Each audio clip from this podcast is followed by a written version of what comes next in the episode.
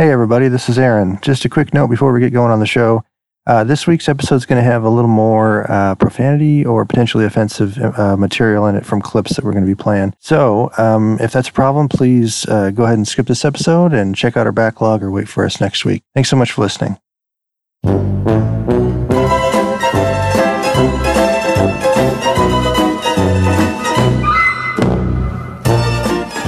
Are listening to Think Funny with Aaron Donley, Nate Sadler, and Matt Donley. For show notes and to check out Aaron's books, please visit aarondonley.com. And now, the show that only thinks it's funny, the Think Funny Podcast.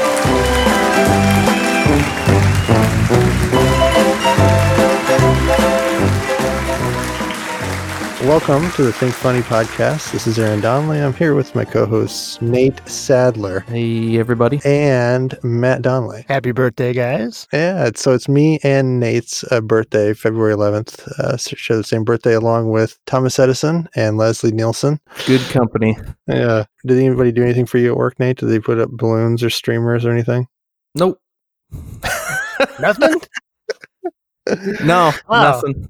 Yeah.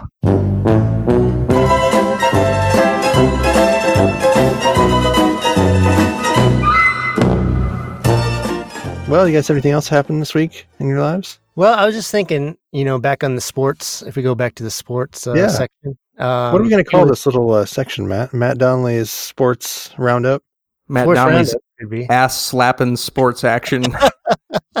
well, it was, it was the big trade deadline for the Yeah. NBA. And uh, not surprisingly, uh, Dion Waiters got traded. Now, Dion Hmm. Waiters got traded and then waived, which is a pretty popular move by NBA teams. Um, but he got suspended three times this year. First time he got in, he got in an argument with the coach during practice. Uh, second time he overdosed on on marijuana gummies on a, on a flight Yeah. and uh, had a panic attack, and they had to land the plane early.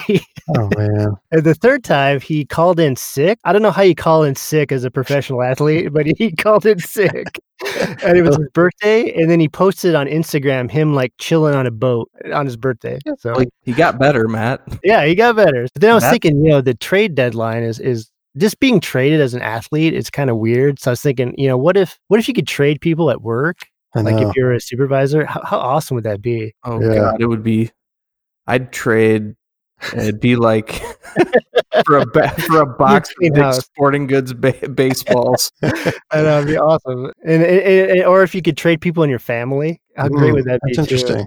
Yeah. You could trade Aunt Geraldine and two future babies born in the decade of 2020s That's right.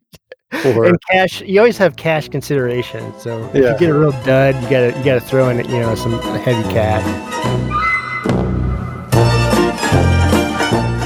That's something else I was going to think that I thought about this week. And it was, I was thinking about, it was the first memory I'd ever had about making fun of something. And I think that's an important memory. Jenny made like these croissants. And so I started singing hot cross buns. And then the memory came back to me of being in kindergarten and with the recorder Oh yeah. and the teacher playing and singing hot cross buns and it's one a penny two a penny hot cross buns and i remember thinking how stupid it was and she was there and she had these tan like slacks with like this giant paunch in the front and playing the recorder and it was the first time in my life where i was like i really hate what's happening right now. This is so i want to make fun of this. There was an urge to make fun of something. Powerful Ye- memory.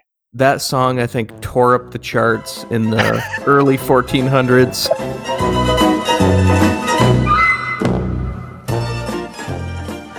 All right. Well, this week we're going to honor one of my comedy heroes and the hero for a lot of people, uh, Larry David. Larry David, give a quick background. Most people probably know who he is now. Co creator of Seinfeld with Jerry Seinfeld, probably the driving force, maybe, and brains behind Seinfeld. Him and Jerry are kind of considered like the Lennon and McCartney of comedy. Like Jerry's more of a positive, happy, outgoing guy, and Larry's more introspective. There's Jewish uh, Yiddish words to describe him, but There's a there's a neuroticism to Larry Yeah. David that I just love. Yeah. Um, after that, he left Seinfeld two years before the show ended, and then um, um, two years after it ended, he started uh, Curb Your Enthusiasm on HBO, which is now in its 10th season. Uh, and it's actually been 20 years that it's been on the air because he doesn't do a season every year. He go, takes breaks between seasons sometimes. So Larry David, in my opinion, is great because he is authentic. He's a, he's an authentic comedy figure. He's vulnerable. And I even ha- I had a dream the other night and we were talking about him and everybody was like, "Oh, he says all the things that people want to say but can't." And I remember in the dream, I stood up and said, "No, that's not right. He says the things that people don't even know they want to say Mm. because they haven't been authentically comedically authentic in their lives. It's they don't even know that they want to say it. And so when they, they hear him say something or see a clip on Curb, it makes them cringe because it's that, oh, I think there's some awareness maybe in your subconscious of something you'd like to say, but you still don't know it yet. And it's presented to you and it makes you cringe. That's my theory on him. Lived a life where he didn't care about being famous or being a having a job necessarily, being a big comedy writer. He he was himself and true to his conviction of what he thought was funny the whole time. And that's reaped benefits for everyone else on his behalf. Somewhere in those first eight episodes, they wrote a scenario where George got into a situation which I thought was completely unlikely, and then reacted to it in a way that I thought was for writing purposes only, because no human being would do this. And I went to Larry after the table read and I said, Larry, please help me. First of all, this wouldn't happen to anybody, but if it did, no one would react like this. And Larry looked at me and went, What are you talking about? This happened to me. This is exactly what I did.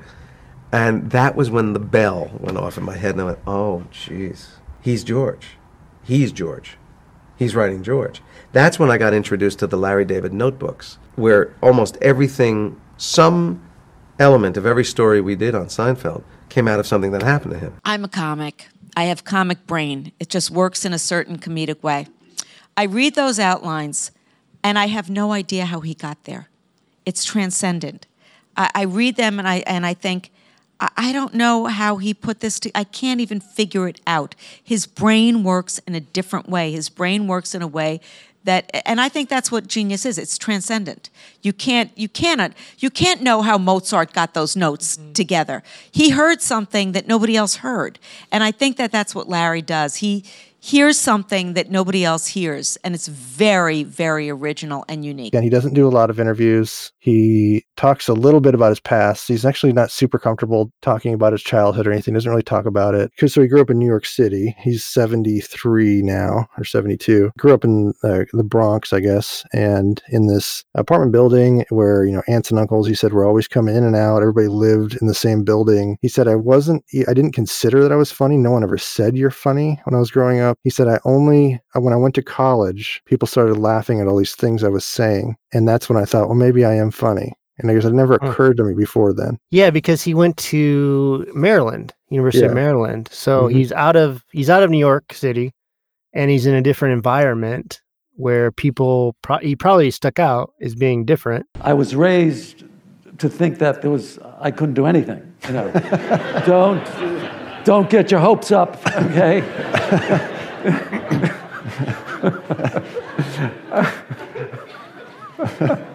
I remember one day. I remember one time I, my, um, I was asked in front of my mother, you know, what, what I might want to be.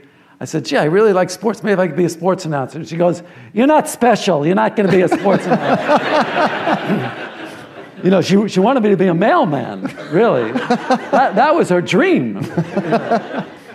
so being, being a comedian didn't occur to me. Then I got out of college, and um, my friend's wife kept saying, You know, you're funny. Why, why aren't you doing stand up comedy? Because I was floundering. I went to watch a night of comedy, and as I'm watching it, I'm going, Jesus, I thought, you know what? I think I could do this. And in the middle of the show, I walk up to Bud Friedman, who's the manager of the club, the owner of the club, and I say, uh, I'd like to go on. yeah. Like, how insane is that? I want to go on. I have nothing, okay? I've never been on a stage. I want to go on. Thank God. He said, Who are you? no, of course not. You can't go on. You got to audition. I go, okay. So then I wrote some material and uh, I started trying to do it. Before I did Seinfeld, I was very bleak. I would wake up in the morning and my first thought in my head was, oh no, you know. Oh, I got to go through this now. What- another what- day. Another day, yeah. way through. But once Seinfeld started, all those thoughts were, were gone. Yeah, so he, he started doing stand up, wasn't successful, uh, but just kind of got to be known as a comedian's comedian. Like people liked to comedians like to watch him, but audiences didn't really like him. After that, he got a writing gig on a show called Fridays, which is was in another. I think it was an ABC Yeah. short-lived. It was supposed to compete with like SNL type thing, Yeah. like a late Yeah. night. Because I think they had a few decent music acts on it. That's the only reason I've ever even heard of Fridays. Yes, he was a writer for that show, and then also was on it. There's some old videos you can see a couple of them online. After that, Fridays got canceled, and SNL offered all the writers on Fridays jobs at SNL if they wanted them. And Larry and some other guy took it, and so then he went on to a season of SNL. Um, I think in '84, uh, he he famously you know quit and went back to his. And he goes, as I was walking out, I was walking down the sidewalk and considering all the money I was walking away from, and then my neighbor at the time, who was the basis for Kramer and Seinfeld, told me just to walk back in on Monday and act like I didn't quit. And so he did that, and he stayed the rest of the season there uh, on SNL. So, yeah, he lived uh, he lived in a place called Manhattan Plaza, which was a federally subsidized housing complex in in Manhattan for artists. So it was federally subsidized housing for artists and for comedians and stuff like that. Lived across the hall from this guy named Kenny Kramer, who became the inspiration for for uh, Kramer on Seinfeld. I, actually, I saw this video one time, and I don't remember where I found it, but they were going to do a talent show at the Manhattan Plaza, and he was afraid to do it because he thought the superintendent would find out that he's not really a good comedian, and they'd kick him out of the building because he didn't deserve to be there. I think I'm going to do very well tonight. I really do. Feeling just unbelievably confident. Well, that was a bad start. It was a bad start. The really stupid thing about uh, Hitler that I admired is that he wouldn't take any shit from magicians. You know. You know,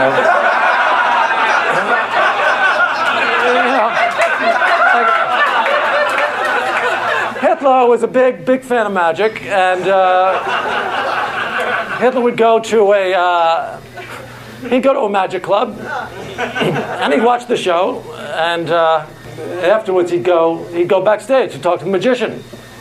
He'd go, uh, uh, it was a wonderful show, uh, and I was just wondering, I was talking to my friend, where's the rabbit? I'm sorry, mein Führer. Uh, I'm really glad you enjoyed it, but we're really not allowed to to tell about the secrets. You know, they're, they're tricks. We're not allowed. Yes, yes, I understand you're not allowed to tell, but just tell me, where's the rabbit? mein Führer, it's a, really, it's a union thing. We just, where is the rabbit? You will tell me where the rabbit is now! It must have been very, very stressful to have grown up living next door to Jonas Salk's mother, I would imagine. You know, you got this woman, and uh, you know, every day, same thing. Estelle, did I uh, did I happen to mention uh, that my son Jonas, uh, who your little Stevie never let play in the games or stuck him in right field, who never went out with the girls and wasn't athletic, did I happen to mention that he discovered the cure for polio? My little Jonas! Polio, he's mine! I love him! My Jonas! The closest I ever came to death is when I masturbated with 104 degree temperature. I was, I had the flu and I was sweating. I, I, I was under the covers. I was, I was shivering, and the sweat was coming down, and, and I, I, couldn't even raise my arm hardly. And, and all of a sudden, it started like to drip down, and I'm, I'm dying here. And the next thing I know, boom, boom, boom, you know. And then, oh my God, I, I thought I was dead. I saw the white light. I started drifting toward the white light, and then there's my uncle going, "Oh my God, you're disgusting animal! What the hell's the matter with you?" This is actually a great time for me to cheat on my wife because of that whole Clinton scandal. You know, because she was such a staunch supporter of the guy that you know, well, what is she going to say?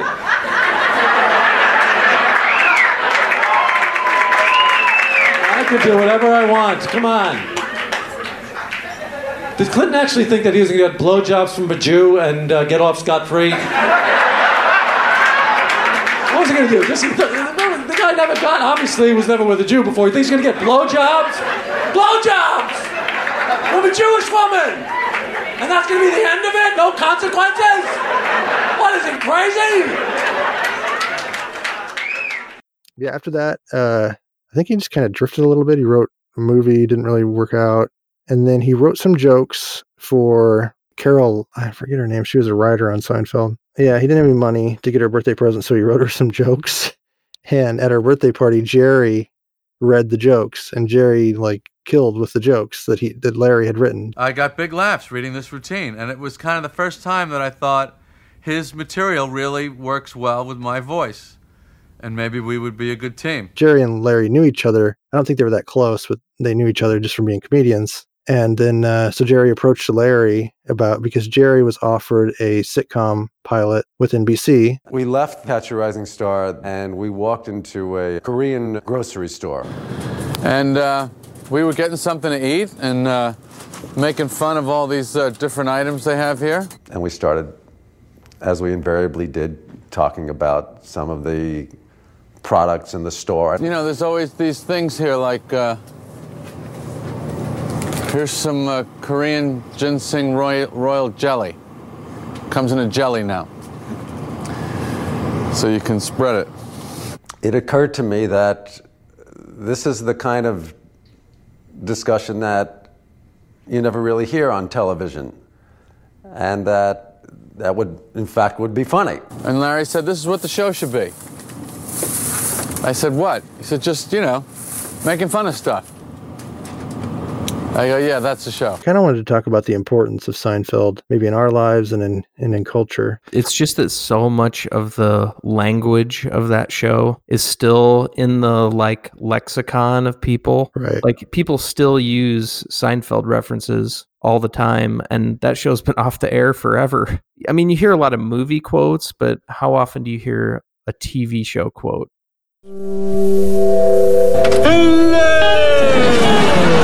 So we go into NBC, we tell them I got an idea for a show about nothing. Exactly. They say, What's your show about? I say nothing. But there you go.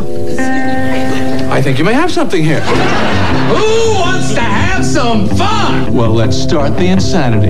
Giddy up. Vandelay, Vandelay, Vandelay. Shut up. Vandelay, Vandelay, Vandelay. Wet and wild. Vandelay, Vandelay, Vandelay. Dolores! The sea was angry that day, my friends. Super terrific carpal tunnel syndrome.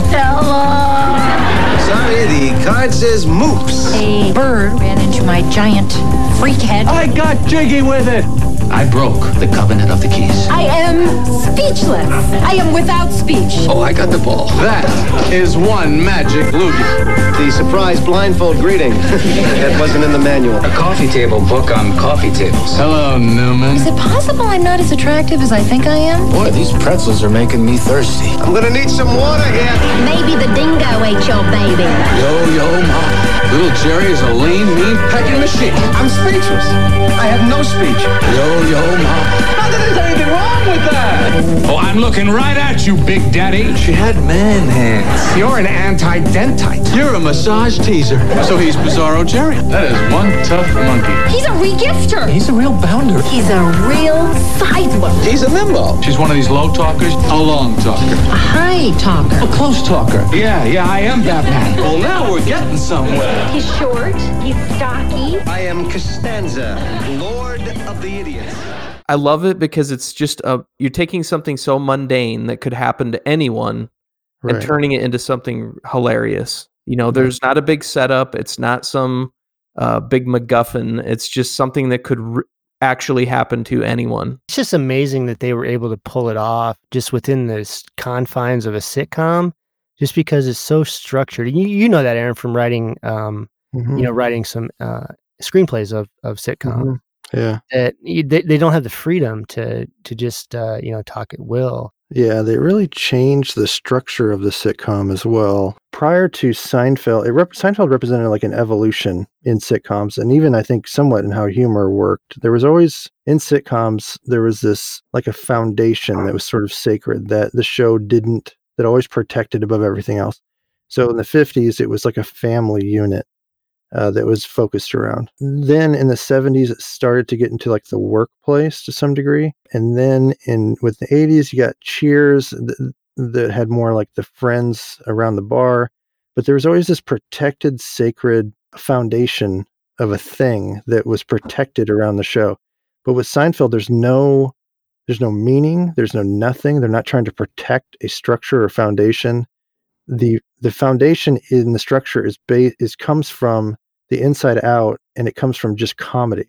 And it just sustains the show just from the structure of just comedy. Like there's no other meaning. Like if you look at it's Jerry and Larry famously on their door of writing Seinfeld, The Office, they had in Latin, and I don't know what the Latin words are, but it says no hugs, no learning. And it was absolutely funny first, and that was it. That was important to them. And that was a shift away from the previous structures that were sort of depended upon. At the time, as as we were all being greeted with these scripts, we were we Julia and well, certainly Julia and I would scratch our heads and go, "What's going on here? You know, this is really strange." They would write me a conflict that was heated and never resolve it, and I went, "I'd go, Larry, you got to resolve this." And he said, "It's not funny after that." I go, well, "But you can't." The character, and he went, "It's not about characters. It's about funny." And, and and that was like what this guy's from another planet. I heard Jerry uh, in an interview in the '80s. It was before he was even really famous, and he was this guy was trying to get him to say, "Oh, well, all the comedians have some kind of background. Like you're either that you base your comedy on. You're either Jewish, you're African American, you're a woman, you're overweight, or whatever, uh, except for you." And Jerry's like, "Well, I just like jokes. I like the structure of jokes." And that is what I'm attracted to. And I love that. I love that about him and Larry. And Jerry says, I'm more concerned with the mortar than the bricks uh, That's situation. An, that's an interesting way of putting it. Yeah. You can see that in that show. It's just the it's the mundane stuff that's funny. It's not the overarching big point of the show of that episode that's funny. It's just a little minutia. Now I had the the great good fortune of being in comedy boot camp, uh, being on on Seinfeld uh, for a few years, and watching Larry David craft a joke like a surgeon, and Jerry and Jerry and he working together, like it, talking in a language you can't really understand unless you're on the inside. And I was able to be watching that tennis match between them and going, "Oh my God, they're." the timing and care, it's like a souffle. It's that delicate. You could crush a joke or you can lift it just by the way it's delivered or the timing. And I honestly don't know, and I, I wouldn't even ask him how much. Uh, I know what he would say. I would say I would I would ask him how much of the show did you really want to do, and he would probably say the pilot. But uh, I'm sure he's glad that uh, he went past that. Jerry is the one who made the announcement that Larry wouldn't be coming back, and um, and that I think I think it was at that same time he said that we would be coming back. However, I have such funny feelings about it because uh, at this, as as much as I felt kind of hurt and upset because I loved working with him and felt that we had this great chemistry that was uh, so magical.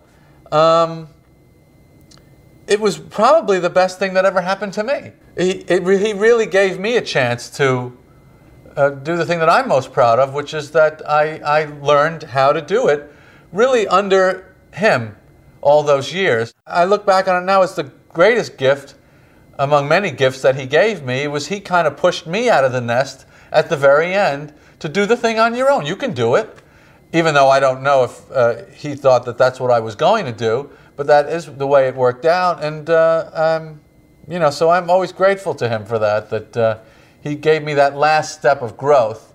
And then when the show was over, I really felt like, well, you know, I'm, uh, I, I went from really nothing to something. The weirdest feeling I had was, was when uh, it was in August. It was the day they were filming the, fir- the first show without me, that day. And I was, I had an office in Castle Rock. Uh, I'm sitting there in my office by myself, and uh, I'm trying to write this movie, and there's nobody to talk to, and I'm sitting there by myself, and I'm going, geez, they're doing the first show today. Boy, they're all getting ready now, and oh my God, look at me, what have I done? I'm sitting here by myself. I should be with my friends over there. What am I doing here? Am I, am I crazy? What did you do, you stupid idiot? How could you have left that show to sit here by yourself and write this? What, what are you, nuts? And I just kept berating myself. And then I got like very depressed that night, you know. Then, then they were filming, and a few hours later they started to film. And I'm thinking, they're filming right now, I'm here. How could they do that? How dare they do that? You know? And then I started to get mad that they were doing it. And then periodically I, w- I would go there that, that year to, uh, to do Steinbrenner. It was a, such a weird feeling, even, you know, driving through the gate. Um, Larry David, you know, oh, hold on, you know, they're calling up to see if I can see if I can get into the studio. You don't understand. You see that show?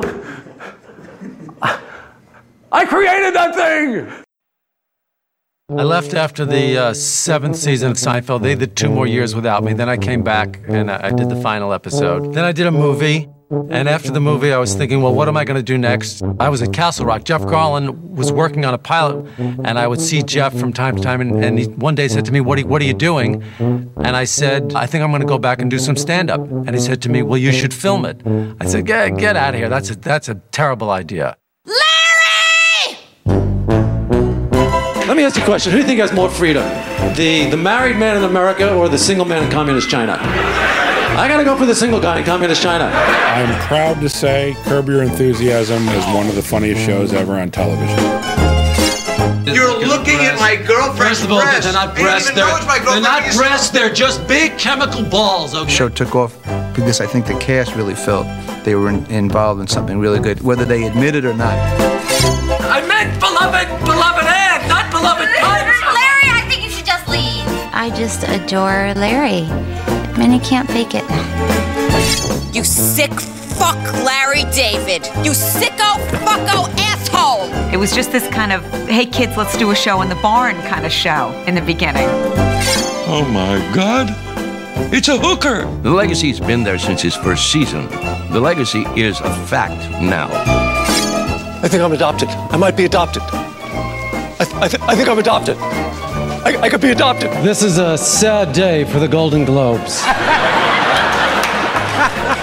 it is, however, quite a good day for Larry David. I suspect the wife will be a little forthcoming tonight.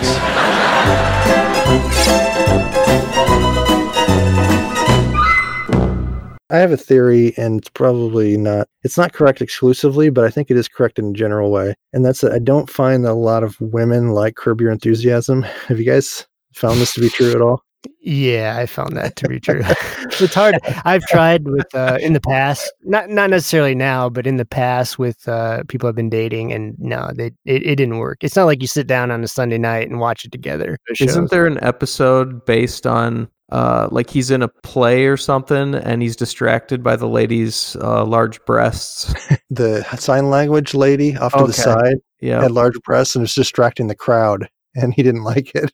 Yeah. Um, but it's something, and I don't think this is exclusive. I think there are definitely women that like the show, but in some ways, I don't know. This is probably wrong, but I think even evolutionarily speaking, women the structure of society and societal norms is very important, just as a necessity of all getting along. And Larry David is very much not about structure of societal norms. He's pragmatic and selfish on small things. So if something makes sense, he will do it. If it doesn't make sense, he will not do it and not do it selfishly at the expense of others. And I think that's there's something irritating about that.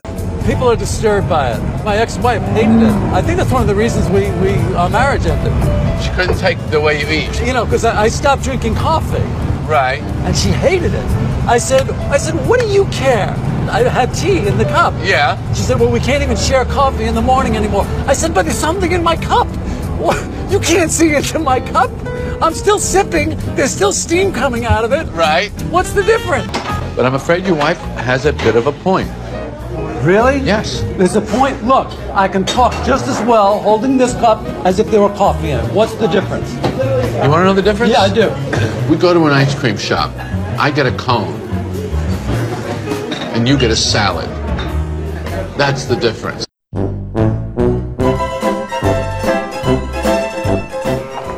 What's the level of uh, anger here? What am I what am I dealing with?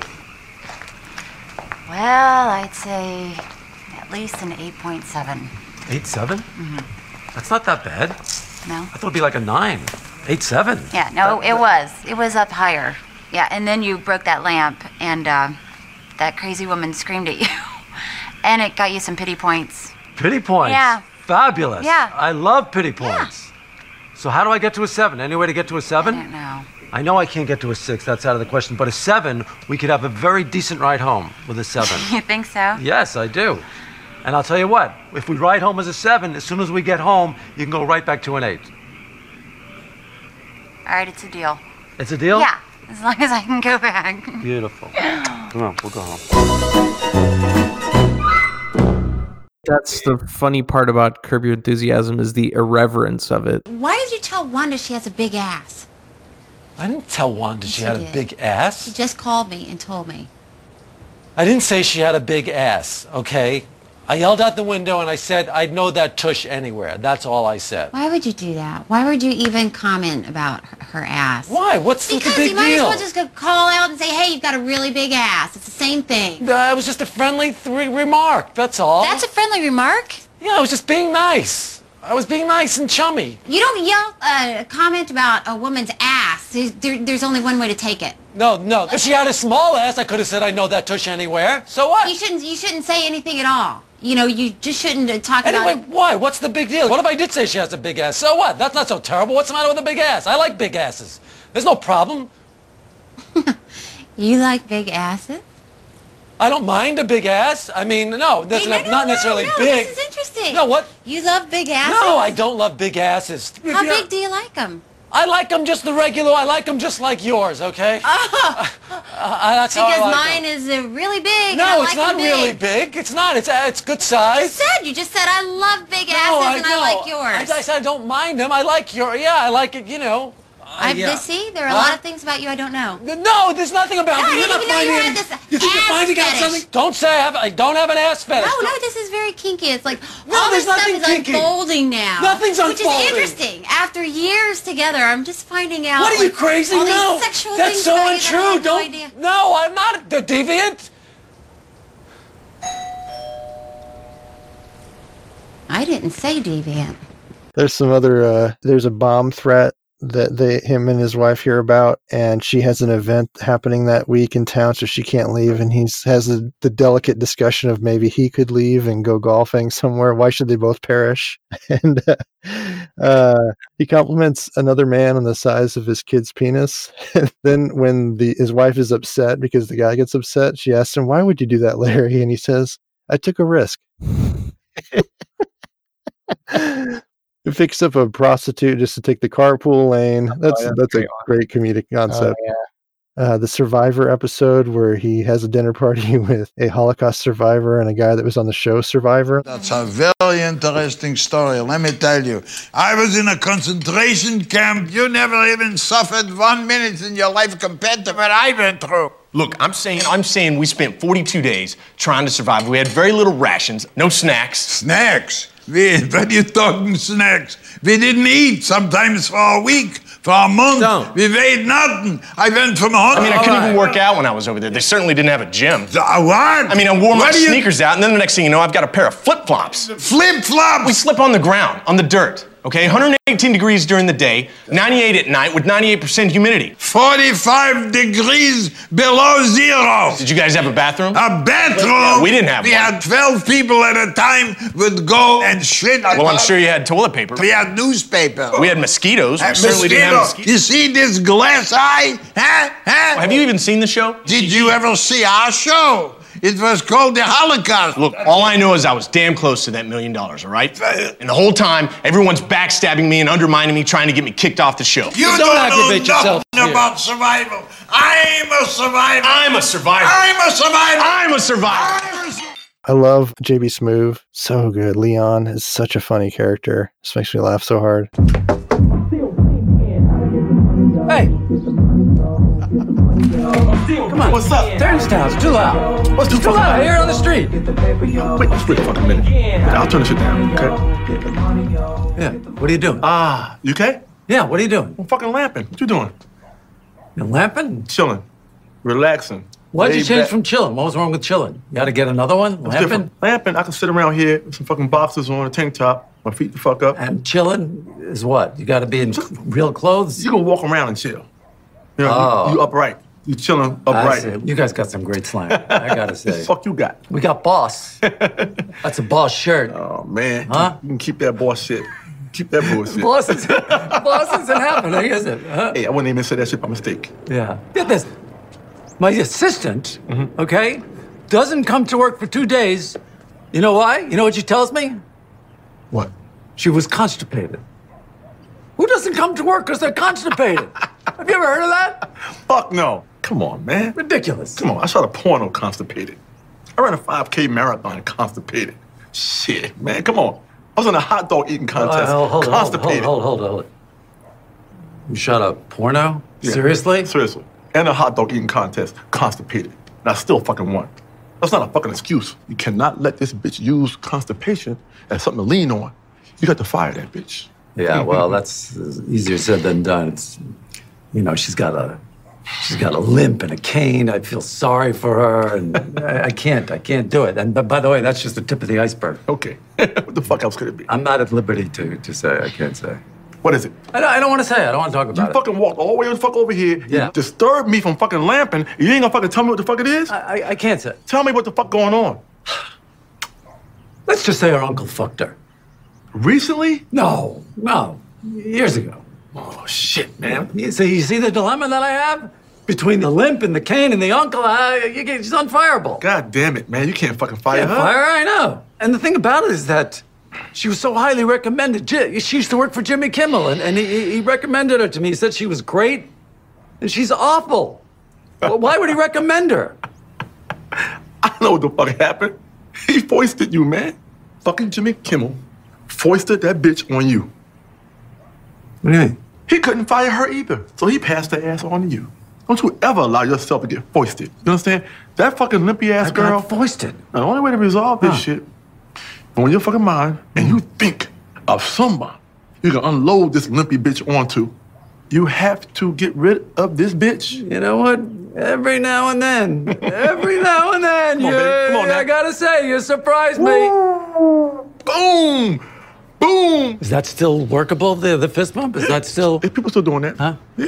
Will you let me know when that goes out of fashion? When that shit stop, I'll let you know. And if you see me doing anything else that the black community might frown upon as being uncool, you're gonna let me know, I'll right? stop your ass. Okay. You know I thank will. now go upstairs and start lamping. There's one that, uh, man, I'm so proud. It's one of the proudest things that I've ever thought of or done is the Michael J. Fox storyline where Michael J. Fox has Parkinson's. And so he, he hands Larry a soda and it's all shaken up and he blames it on the Parkinson's. I had that idea years before the episode came out because when I was used to stand up there and uh, as a preacher, there was this old lady that had Parkinson's and she'd always shake her head no while I was talking, and I always felt like she was exaggerating the Parkinson's and uh, on purpose. So when that show came out, I was like, that was a, that was a big deal for me to think, wow, like he came up with the same concept that he did.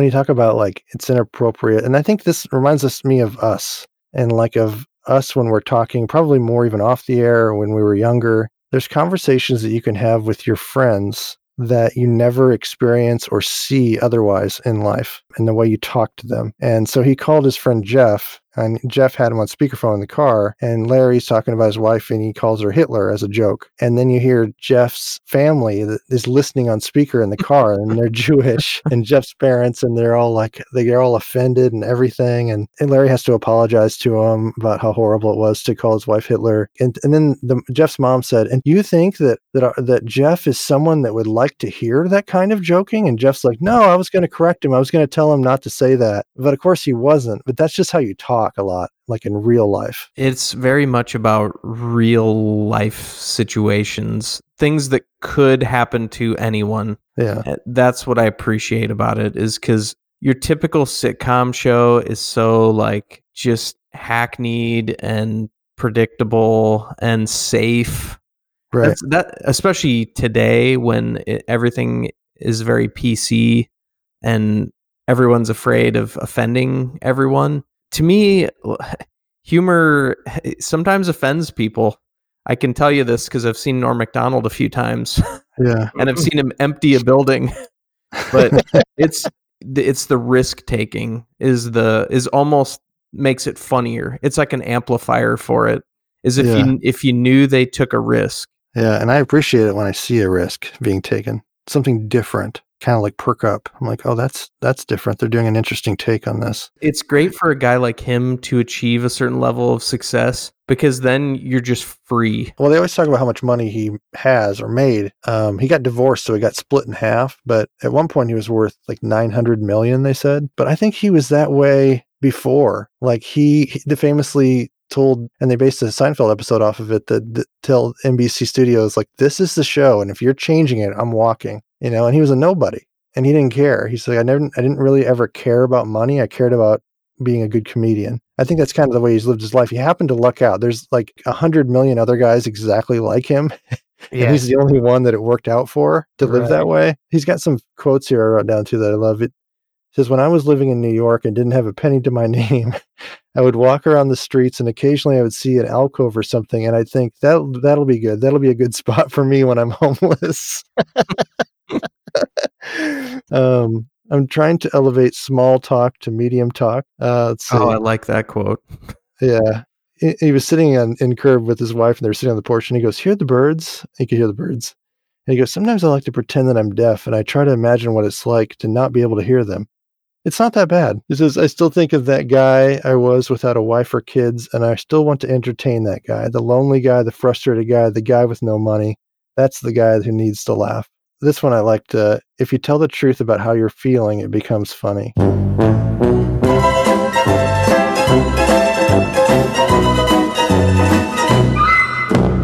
Just one other funny thing too was his uh, recurring character on Saturday Night Live as Bernie Sanders. I'm the only candidate up here who's not a billionaire. I don't have a super PAC. I don't even have a backpack. I carry my stuff around loose in my arms like a professor, you know, between classes. I own one pair of underwear. That's it.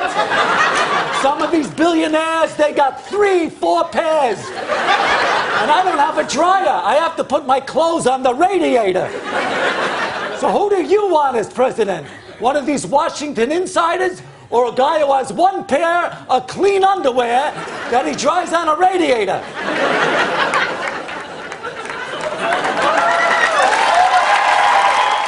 Uh, he was being interviewed on one of the late night shows, and he said, "You know, if Sanders gets elected, is he thinks it's going to be great for the country, but horrible for him personally." so just perfect, Larry David. I mean, Yeah, exactly. that's how he feels. It's all about him. Yeah, there's a funny story. He said when he, first got Fridays, he went out and bought a uh, Fiat convertible and he pulled it off of the lot and he's driving and he goes up to a light and someone in the next car says, Hey, your show stinks.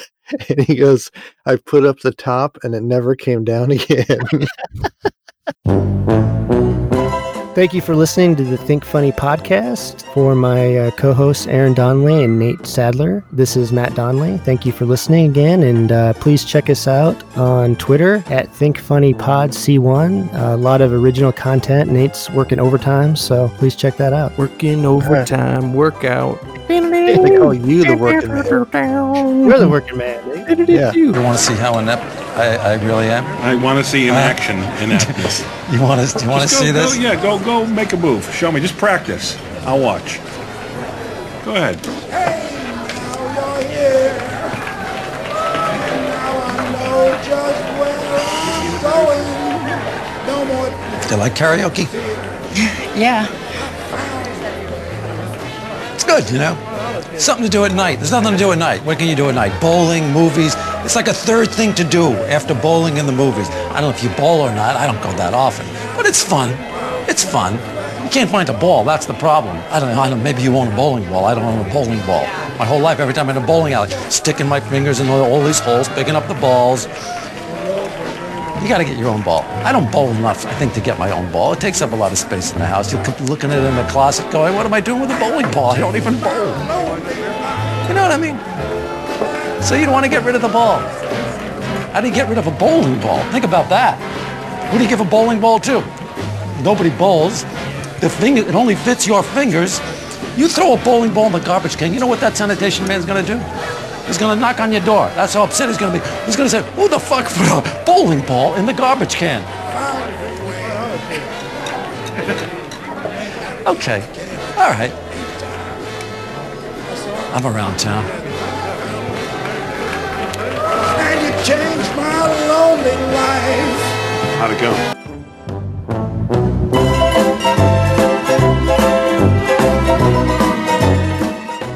Thanks for listening to Think Funny. If you enjoyed the show, please take a moment to like, subscribe, and tell a friend. If you have comments or topics for the guys, you can email them at thinkfunnypodcast at gmail.com. And check out aarondonley.com for today's show notes and much more.